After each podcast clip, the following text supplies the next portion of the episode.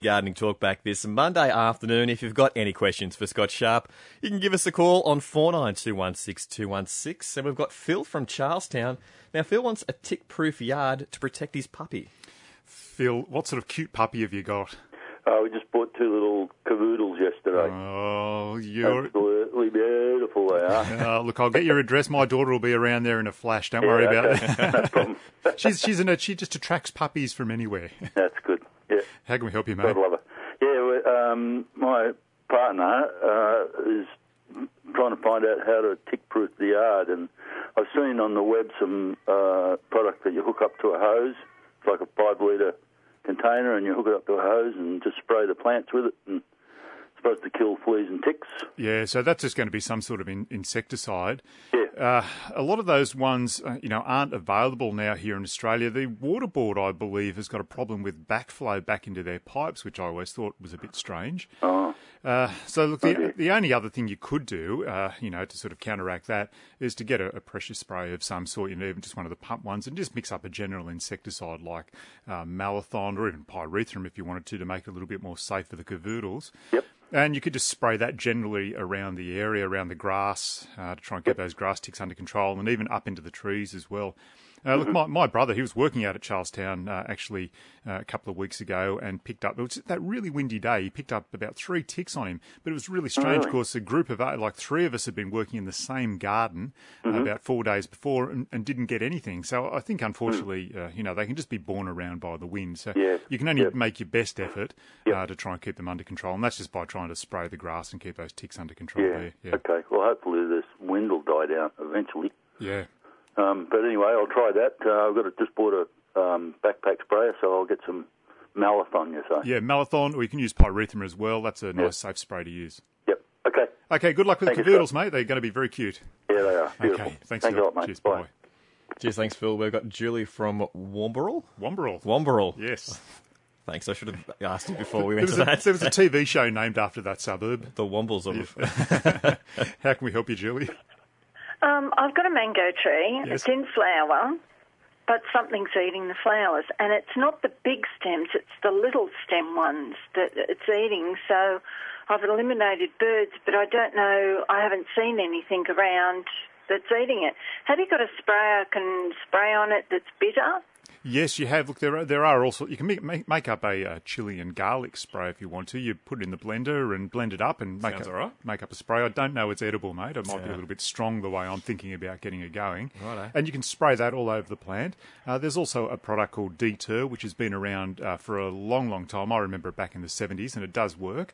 Uh, it'll get rid of possums, uh, birds, rats, all sorts of things. It will actually get rid of them, you know, and, and deter them from being on the plant. So you can get that one and spray it around as well. Uh, look, the thing with it, Julie, is you have to be persistent. It's not one of those things that you can do once, uh, you know, and it sort of scares them away. You need to keep, you know, that, that spraying up, whether you're using your own mixture or deter, uh, so that, you know, when they come around, they go, oh, no, that's not what I like, um, and they hopefully won't uh, chew it up. It, it could even be possums that you've got there. That wouldn't be unusual. But it's on the little branches. That's what made me think it's not the possums, because if they were on that, they'd break the branch. Oh, okay. They're So, so small, they're- some of them. Yeah, they're that thin, are they? I, look, I doubt it'd Yeah. be grasshoppers uh, because you know they just go for the leaves of the plants and you know make a lot, do a lot of damage there. Uh, look, I'd go with making up one of those sprays uh, like deter or your chili and garlic spray and spraying that on the plant, trying to to get rid of them that way.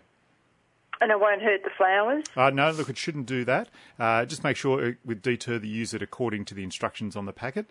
Uh, the other thing with the flowers as well is you have to make sure you're not going to get, uh, you know, anthracnose in the mangoes, which is a fungal disease. So you have to spray with copper oxychloride or mancozeb plus. Got been there, done that. Yep. Excellent. Okay, because otherwise it just spreads down through the fruit and uh, makes it rot as well. Oh, great. Yeah. Scott, um, just one more question. Yes. Um, hubby brought back home a plant that a friend gave him, and it smells like basil, but it's not the regular basil. Yeah. Is it edible? Okay, smells like basil, looks like basil, tastes like basil. It's Well, it, no, It it- doesn't look like the normal basil Ah. plant. so it's sort of like a duller leaf on it. Yes. Yeah, okay, now a that- very dull leaf. That's perennial basil.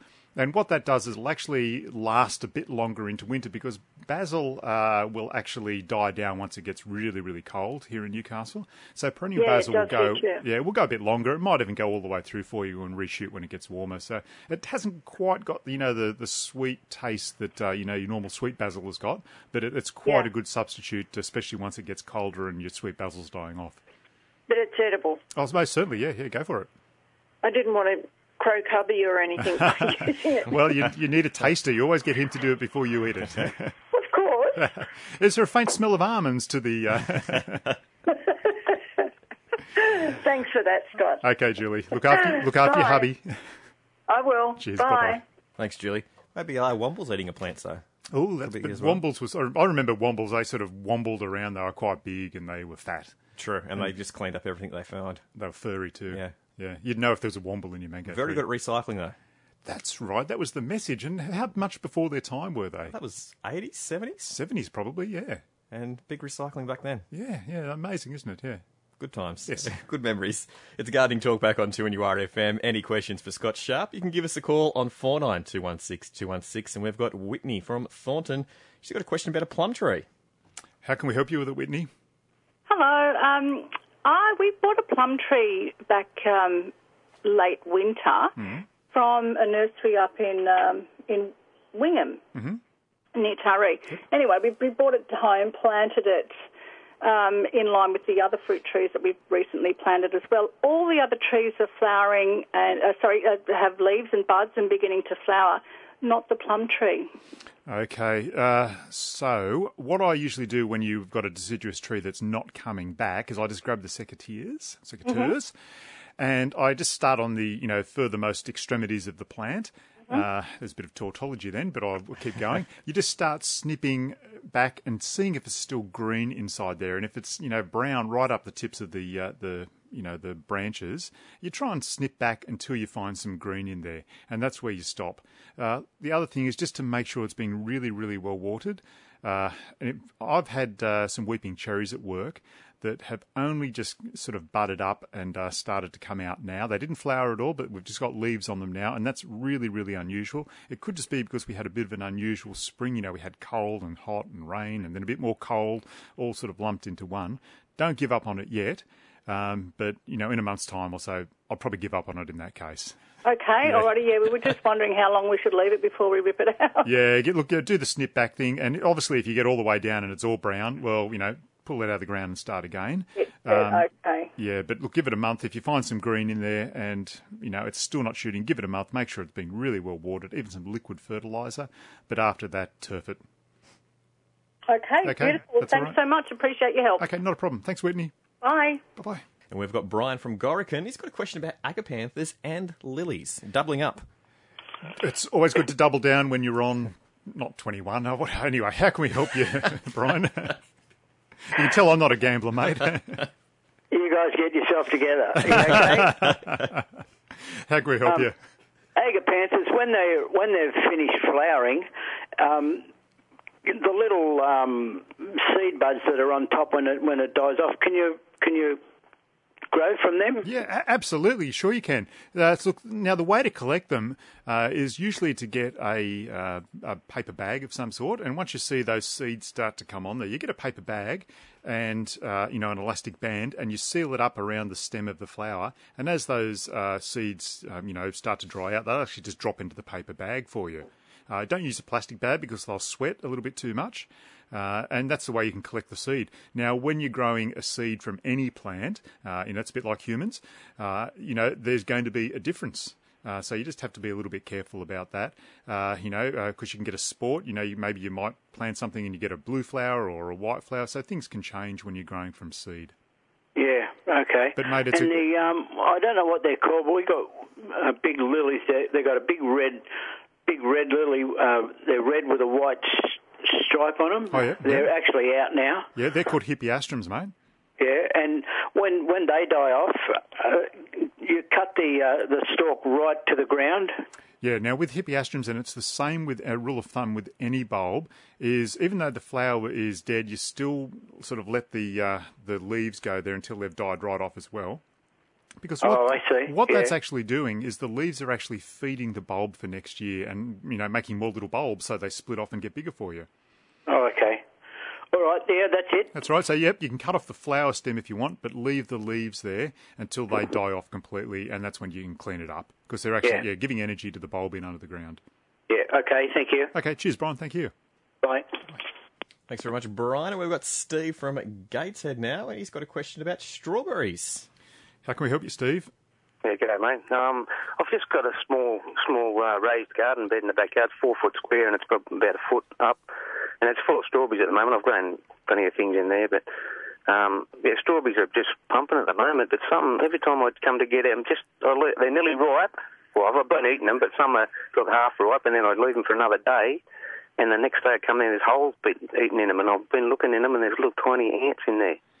Right. Okay. Uh, look, it it may be that the ants are even just coming up because it, it's been chewed by something else, by a snail or you know even a rodent of some sort in the garden. There was a slug in one of them, Yeah. but um, they look really healthy, and I've got massive. I've been since they've been flowering and stuff. I've been hitting them with potash. So Oh, great, great. they've just been pumping. Oh, they're just getting bigger and bigger. The more they come on, the bigger they get. And I don't want to lose them all. They're, they're looking that good, but um, maybe if I deal with the spray. I I turned the gardener show on the other day on TV, and on come the bloke to spray your vegetables with the garlic and chili spray. Yeah, look, you can certainly do that. The other thing you can do if you've just got ants there and you want to get rid of those is you can mix up a pyrethrum spray as well because it's safe to use on edible plants. Yeah. A- and so you can eat them, you know, not straight away, but you know there'll be a withholding period on the packet. Like 24 long- hours or something like so that, It's yeah. only very Yeah. short with pyrethrum because it's naturally based, and that'll get rid Yeah. of the ants for you. Uh, look, the other thing you can do is just put some snail bait around just to make sure that there's no snails or slugs in the area.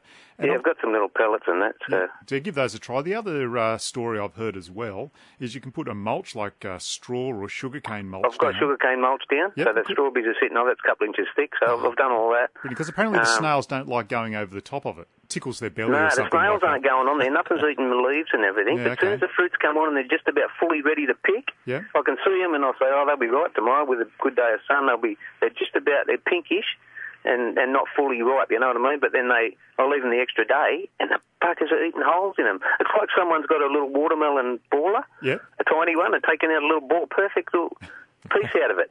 I think, you mongrels, what are you... So look, Little yeah. I'd use the pyrethrum spray. Even if you've got any caterpillars as there, mate, as well, mate, it's going. The pyrethrum's going to get those under control as well for you. Yeah, I've got plenty of the good bugs around. The little fly and that is Yep. there. The one that hovers with the striped back on it. Oh, Um, yeah, yeah, it's like a little native bee sort of thing, or Yeah, yeah, Yep. he, he's nailing stuff, eating aphids and whatever else is. So they're looking pretty good. It's just the fruits when they come on. I've got to be standing there watching them so I can pick them when they're ripe.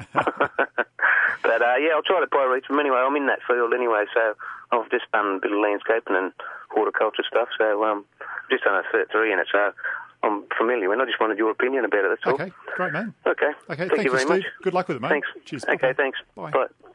Best of luck, Steve. Well, hopefully he gets that sorted out, or with your strawberries. I hope he does, so we can make some daiquiris or some smoothies. Exactly right. You always go to food, don't I? I always think about food like Could you pick that. them a day earlier though? You could, but strawberries, I you know, always I like them when they're really, really sweet. You know, when you get them that a little bit harder, they're not good for me. Okay. It's like the banana. You know, you know me and the banana and the Not- it's not a good story. no, let's not go there. Pointy objects of you is just a no-no. Yes, absolutely. And we've got Maureen from Hamlyn Terrace, and she's asking about weed killers that won't affect the dog. hey, Maureen, what sort of dog have you got? Hello, I've got a Cavalier King Charles. Uh, so a little low wheelbase on, on those, haven't they? Actually, she's not a small one. She's quite large. She's she, she's getting old like me. So it's, It's not like the the Doberman's got a high wheelbase. That's the way I like to think about the Doberman. But yeah, okay. how can we help you? Uh, well, yes. Look, I've got quite a, a, a decent sized garden to look after, and I've got the, the brick pathways that have been laid, and um, of course, I'm, I'm getting a lot of weeds, and um, I'd really like um, a, a recipe or a, a brand that you can recommend that's dog friendly. Because being a spaniel, she's quite um, you know, licky and smell, you know, into smells and stuff. So I just don't want to do anything that'll make her ill, of course. Yeah, okay. Look, um, look, I'm not a vet, But I, I can comment about using glyphosate uh, because, and that's Roundup, uh, you know, zero, or that's all exactly the same sort of chemical. And and I can comment on the material safety data sheet on it, the MSDS, and the, the MSDS for uh, you know humans and using around humans is that it's very very safe chemical to use. It's you know it only actually works on the leaves of the plants. It's neutralised once it hits the ground, and I would say for you with a dog, uh, you could spray, keep the dog inside, but once it's dried, it's you know there's going to be no problem whatsoever there. Oh, okay. I have heard that, but I was really a little bit nervous about it. So, what would you recommend then, Roundup or? Z- Zero, they're all exactly the same. It's the product's called glyphosate 360, which is the chemical inside there. Uh, look, I I safely use it around my dogs. Uh, And they're still kicking, they're still digging, they're still chewing stuff up. Um, they're still, yeah, anyway. Okay, So look, yeah, they're, they're okay. And, and How I do you spell that? uh, gly- Sorry. glyphosate, G L Y P H O S A T E. Well done. Okay. Oh, I'm going to go to spelling bee. I can take on some some little eleven year old kids. You can get up there to, to the nursery to buy something and pick up, you know, something that sounds the same, and of course bring it home, and it might not be the same. So, that- look, just essen- sort of- essentially, if you go and get zero or Roundup, you're going to be buying that product. and and as long as the leaves are dry before the dog gets to them. That would be my proviso. Yeah. Oh, okay. Well, I did wonder about that, but I've been very nervous about it, so I just, you know, um, And just don't want to do anything that'll harm her. Of no, course. no, it's okay so- to be nervous when you've got a cute little dog like that. Oh, absolutely. well, I'm very grateful for your help, Scott. Thank you very much. That's much. all right. Thank you, Maureen. Thank you. Bye bye now. Bye. Cheers. Thanks, Maureen. We've got Brian now from Valentine, and he's got another question in regards to strawberries.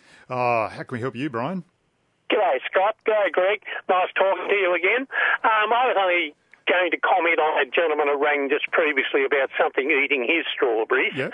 Now, mine are in the ground, right down on the ground. Mm-hmm. I've caught blue tongue lizards in there twice now.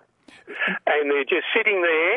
As you know, they won't, they're not real scared of you, and just eating the strawberry. Yeah, So I- I'm wondering. Sorry, I've I've heard exactly the same story about blue tongue lizards loving the strawberries as well. They love snails too, so that's another great. Yeah. So that's another good reason to have them in the garden. bonus. Yeah, it sounded it sounded. Um, Pardon me, that Steve, it sounded like they were almost little tiny little boreholes in the strawberry. So I'm thinking the Yeah. the blue tongue's tongue might be a bit bigger than that.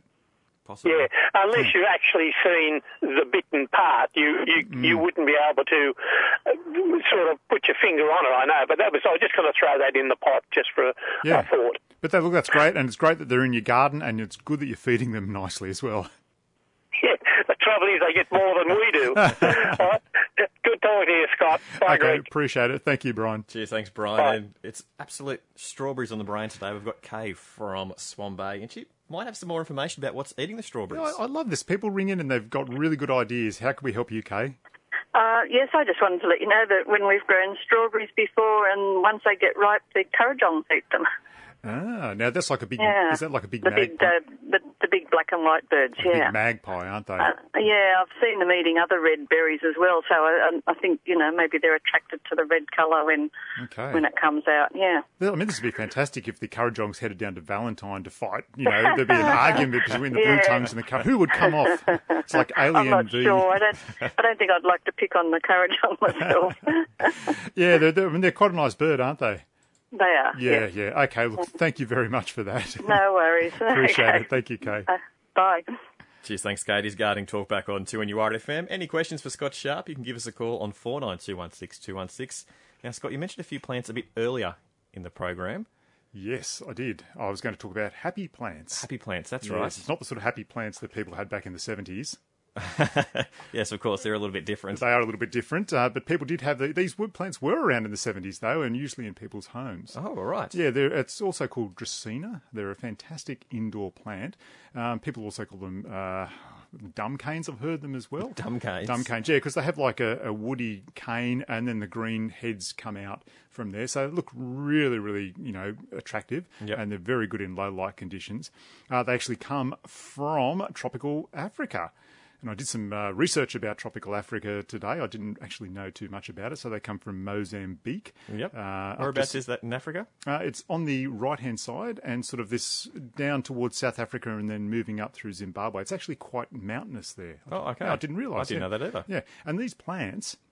Even though they like warm conditions, they grow in the upland regions uh, between about 1900 and 7,000 feet. So that was really quite odd. I thought you Yeah. know, a plant that lives in a tropical area can grow up so high because I mean that's Mount Kilimanjaro and all those places. Okay. Yeah, we can have glaciers even though it's you know So plants aren't usually regular no occurrences up there. No, no. So I thought this was quite odd. Uh, look, they make a fantastic indoor plant. They like to be, uh, you know, above, uh, you know, about 15 degrees. So Newcastle's winter, yeah, they're going to do okay. Uh, you wouldn't put them out in a cold wind though. They don't like that too much. But as an indoor plant, uh, very, very easy to look after.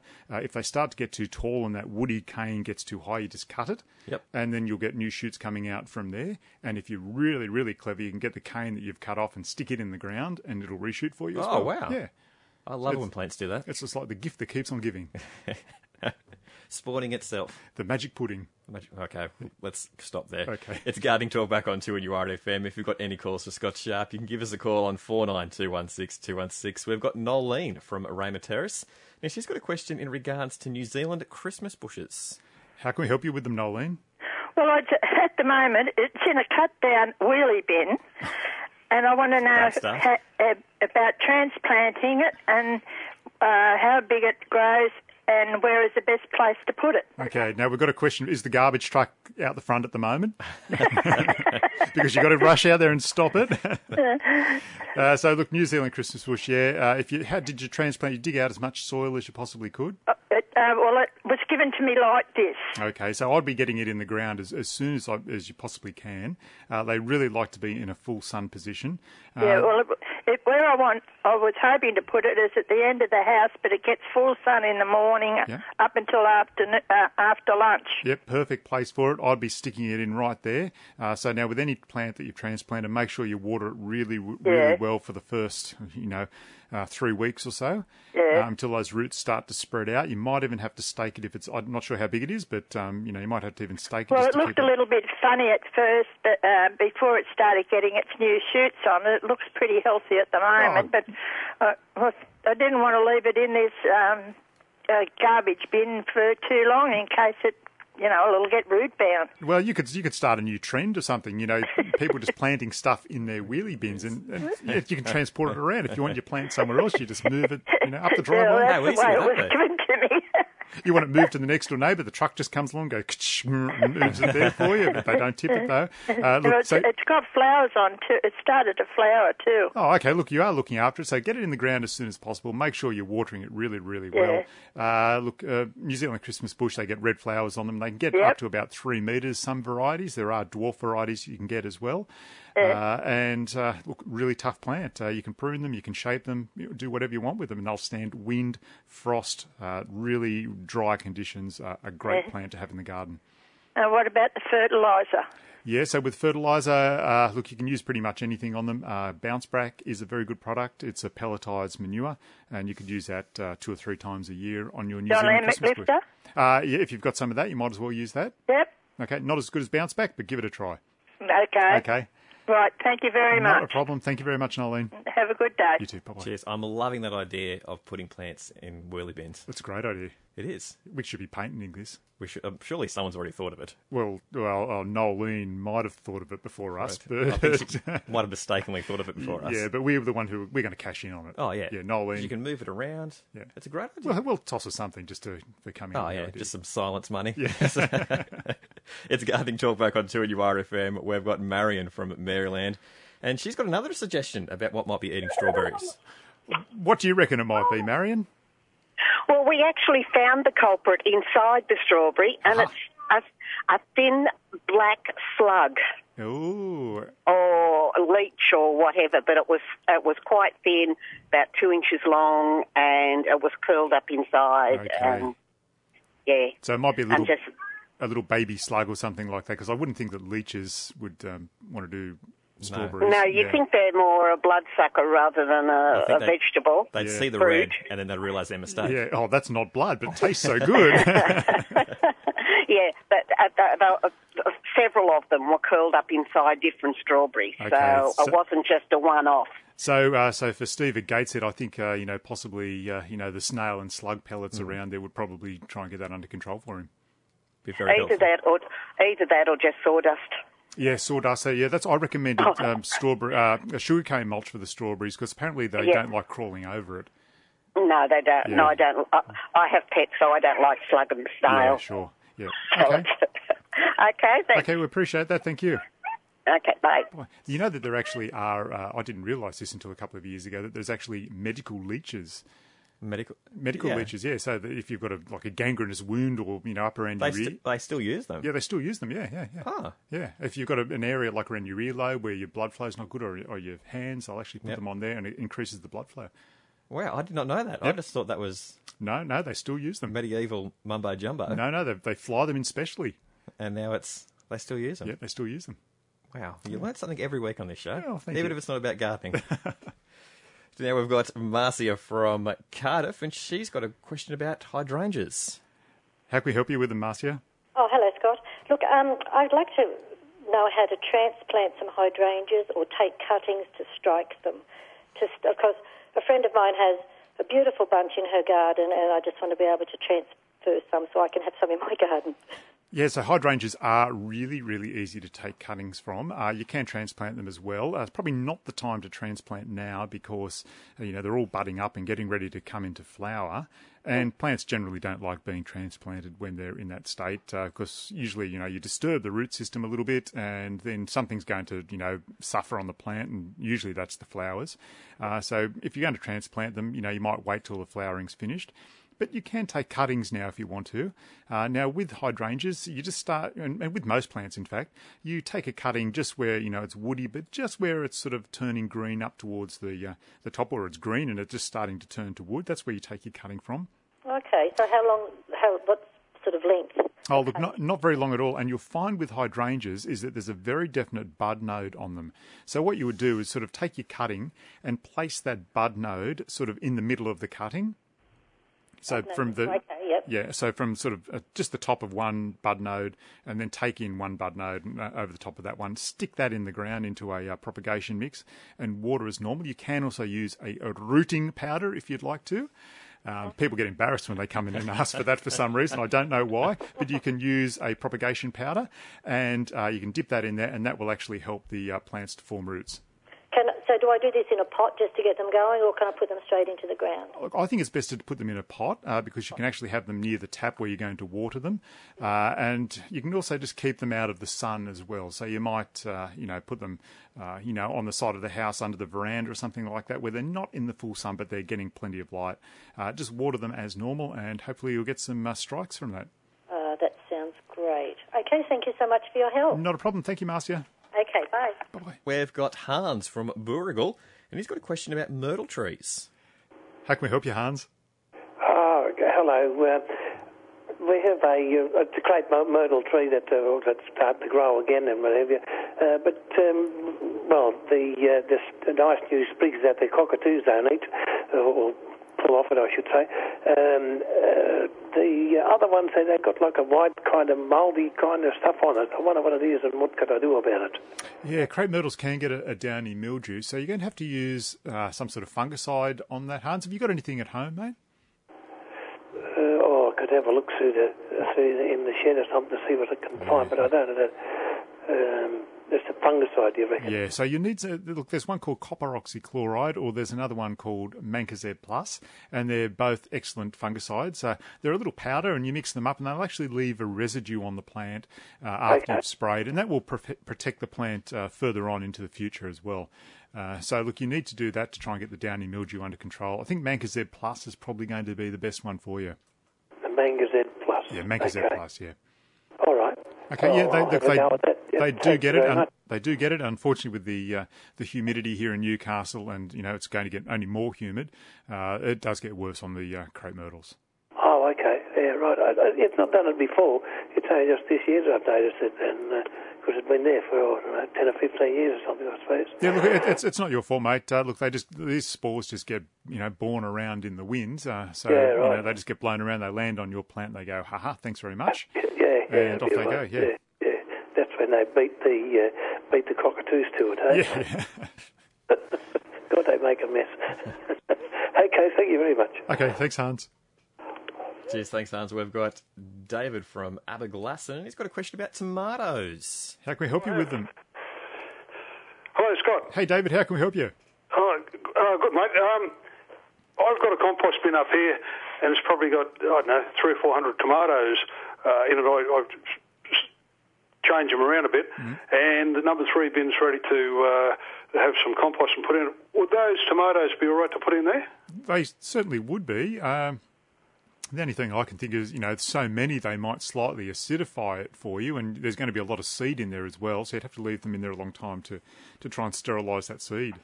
Yeah, they haven't got the seed, and that's that's how they've came here through the seed from before.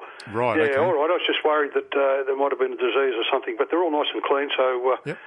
Yeah, uh, gentleman with the um, uh, strawberries, Yes. uh, I had the same problem up here. And uh, anyway, long story short, the um, king parrots uh, have a feast on them every second day. Oh, the- look, it's just nature's currawongs, it's blue tongue lizards, it's king parrots, Slugs. slugs. Yeah, that's not so, you know, exciting though, is it? Yeah. It's Yeah, we're looking after the wildlife. all right, mate. Well, Okay. thanks for that. Cheers, thank you. And slugs Okay, can't slugs can't fly either. Can't they? No, Well, not that we know of. no. If I find them, though, I toss them out on the road. So Well, that's well, they do fly. I've got cruel ways of getting rid of uh, bad insects in the garden, haven't I? It's toss them aside, or you're cutting off heads. Yeah, yeah, well, it works. It's one evil thing after another. With it is Halloween. It's, well, fair enough. It is Halloween. Uh, we've got Kevin now from Morpeth, and he's got some information about dumb cane that can cause an allergic reaction. Yes, how can we help you with it, Kevin? Yeah, I don't know whether you're aware of that. Um, uh, I had a couple of kids and never had any reaction to it, but I had uh, relations over, and uh, the little fellow basically went into anaphylactic shock and finished up in hospital. Um, obviously doesn't affect everybody, but it can affect some people. Yeah, so look, and I think uh, you're talking about Dieffenbachia there. That's uh, Yeah, yeah, Dieffenbachia. Yeah, very, it can be quite toxic. So yeah, it's not one that you're going to stick in your mouth and uh, and chew on. And the other thing, you wouldn't even want the sap, uh, you know, sort of rubbing against you as well. I think it can be quite irritating. Yeah, I think that's what he did. I think he broke off a off a piece of one of the leaves, and um, I don't know whether he put it in his mouth. He was only a little fellow, about three or four at the Yeah. time, but uh, he he did finish up in hospital. So Yeah, I think very that's something people should be aware of. Yeah, look, and I, and my message to people often come into the nursery and you know they say, oh, you know, this plant's you know toxic, that plant's toxic, and I go, well, hang on, hang on, um, you know. Almost every plant in the garden is toxic, you know, to some degree. Uh, the best situation is to try and educate your kids. You know, don't put any plants in your mouth. Full stop. You know, it's just the best way to do it, and especially, yeah, like you were saying, deaf and Dieffenbachias, uh, they are, you know, a, a- you know, a bad one. Um, but you know, they'll grow in your house. You know, they're not going to jump out and uh, you know from behind the door and get you. Uh, you just don't stick them in your mouth or you know get the sap on you. So always good to be educating uh, your kids, your grandkids. Uh, you know, don't put any plants in your mouth because pretty much anything out there is toxic in some way. And good luck getting your kids to do what you tell them. yeah, well, I've got a 15 year old at the moment, and it's a whole different story. well, they know better than you do now. oh, twice as better as I do, apparently. All right, thanks for that. Okay, okay, bye. thanks for your call, Kevin. Bye bye. Cheers, thanks, Kevin. Here's gardening talk back on 2NURFM. And Scott, I think we've got time for one more caller. And Okay. Sue from Wallsend. Now, she's got a question about green, gru- green grub on tomato plants. Oh, they're going to turn into t- uh, cute little moths eventually, Sue. Oh, lovely. but the downside is they're going to do a whole lot of damage to your tomatoes on the way through. yes. They're called hornworms, are they? Yes, yeah. Yeah. I um I sort of we we had them last year as well. Yet previously we only shifted here twelve months ago from five minutes down the road. Grew tomatoes for years, never saw them. Since we've been up here, every time we grow tomatoes, we're getting them. so, and picking them off, but oh my goodness, it's a never-ending job. Yeah, look, the the only other thing you can do is uh, mix up a pyrethrum spray and spray that around. You know, it's it's non toxic, uh, so you can safely use that on your tomatoes. Uh, Mhm. if you want to use something a little bit harsher, uh, you can use Malathion. It'll work as well for you. Uh, Okay. Uh, but yeah, like you said, you know, the scissors cut them in half or whatever. Um, but yeah, look, they will do a lot of damage if you let them go. Yes. All right then. Okay. Thank you so okay, much good for luck that. with it. Yep, give the pyrethrum a go and see if you can keep them under control. Thank you. Thank you for taking my call. Not a problem. Thank you. Thank you. Bye. Cheers, thanks, Sue. It is a gardening talk back on 2NURFM. And Scott, we are almost out of time. What a great show we've had today. We've had so many lovely callers, haven't we? Exactly right. So many people ring up at strawberries. That was a hot topic for the day. It was, yeah, and always a good thing. Very good. It was a very good thing. Yeah, I, I, I love throwing when, in their own two cents. I love when people do that. It is. I think we got to the bottom of it though. We did, and we found out that uh, lots of different wonderful animals like them as well. Like strawberries as well. Yeah, inc- including you and I. Exactly Are we actually agreeing on something here? Yeah. Oh, we both like strawberries. High five. That's the best high five I've had all day. Scott Sharp, before we do a wrap up for the day, is there anything else you'd like to throw at us? Well, I was just going to quickly talk about agapanthus because, as we know at this point in time, the agapanthus are all flowering around Yep. Newcastle. They're starting to come up, but there's dastardly fiends out there that come along in the middle of the night and break those beautiful flowers off, and we don't get to appreciate the lovely Oh, blues. okay. Who are these fiends? Well, I was thinking we should find out who they are, and I was thinking we should start up some sort of agapanthus vigilante squad where we go around the Can we do stakeouts? We can do stakeouts. yeah, we just we go around the neighbourhood at night with um, you know like infrared goggles and stuff like that, and see who's doing it. It's probably drunk people. Okay. We're probably going all to find out. So if we hung around certain clubs and pubs, I'm sure that we'd find out. You would find some hot spots where That's we- disappointing, isn't It is disappointing. The other thing with agapanthus, look, I they thought are it was going to be something more exciting, like a panther or something, but Oh, well, I suppose we No. could tie one of those up as well. Agapanthus, yes, they are all out in flower at the moment. They're a fantastic looking plant. Uh, I've noticed with some uh, people's gardens that they are getting mealybug deep down inside, and that's when you sort of get this white, almost sort of talcum powder look all over them. Yep. The leaves start to uh, curl up. Uh, now, to get rid of that, you need to get a product called Insect and Mite Killer. Mix it up in the watering can and actually drench deep down uh, inside the agapanthus to try and keep that under control because you want them to uh, flower as much as possible so that we can come around and patrol near your place and fix them up and fix them up and keep them all nice and healthy looking. very good. Now, Scott, we've still got a little bit more time left up our sleeve. Okay. Uh, the other thing I might talk about today is that uh, gardenias are all budding up at the moment. Uh, and look, what happens when gardenias are a little bit unhappy? Uh, you know, that they bud up, but that's sort of sucking all the nutrient out of the soil, and they'll start to drop their yellow leaves. So, to uh, keep them looking nice and healthy at the moment, if they're in the ground, uh, you need to use cow manure. You can also use uh, iron chelates on those to keep the leaves from yellowing. Oh, very good. Scott Sharp, thank you very much. That is all. Thank you. Cheers. I'll catch you next Monday. Jude next week. I've got an exam. Oh, okay. Yeah. Jude next week. Looking forward to it. Thank you.